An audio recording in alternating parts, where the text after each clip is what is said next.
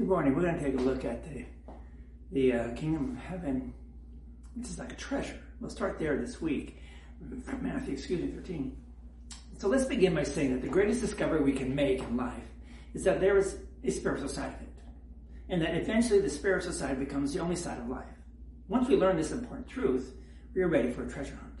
Some of us here have learned this spiritual truth the hard way, but once we are convinced beyond a shadow of a doubt that life does not end when our hearts stop beating, that there is something about this life after death stuff, then we're more receptive to consider our place in eternity, what God has to say about it. So let's open the treasure chest. This is a treasure of the kingdom, and that God prepares us for eternity by the gift of salvation through faith in Jesus Christ. The Bible shares a bit of bad news. It says that all have sinned and fall short of the glory of God, and since God is God of justice, he has the dilemma: how to allow sinners into heaven. He can't simply forgive us. The penalty for our sin has to be paid in, in blood, no less. Whose blood? The sinner's blood. If that were so, then we would all bleed and there would be no salvation. But God came up with a plan.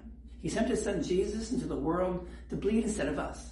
He suffered and died a horrible death on the cross as our substitute, yours and mine, to serve out our sentence, to set us free, so that we would stand clean and blameless before God's judgment. And he rose from the dead to open the way to heaven for us when we believe in him.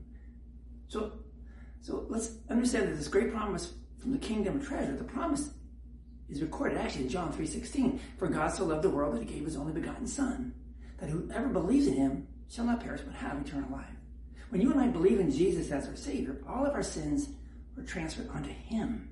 In his sacrifice, they are removed from God's sight as far as the east is from the west, deleted forever.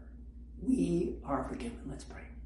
Lord Jesus, thank you for the greatest treasure there is, your kingdom, and for making me a part of it. Amen. Thanks for being with us today. Read, read the Matthew thirteen text, and uh, we'll, we'll open it up as we, we look at it this whole week. Go and bless somebody. Talk to you later.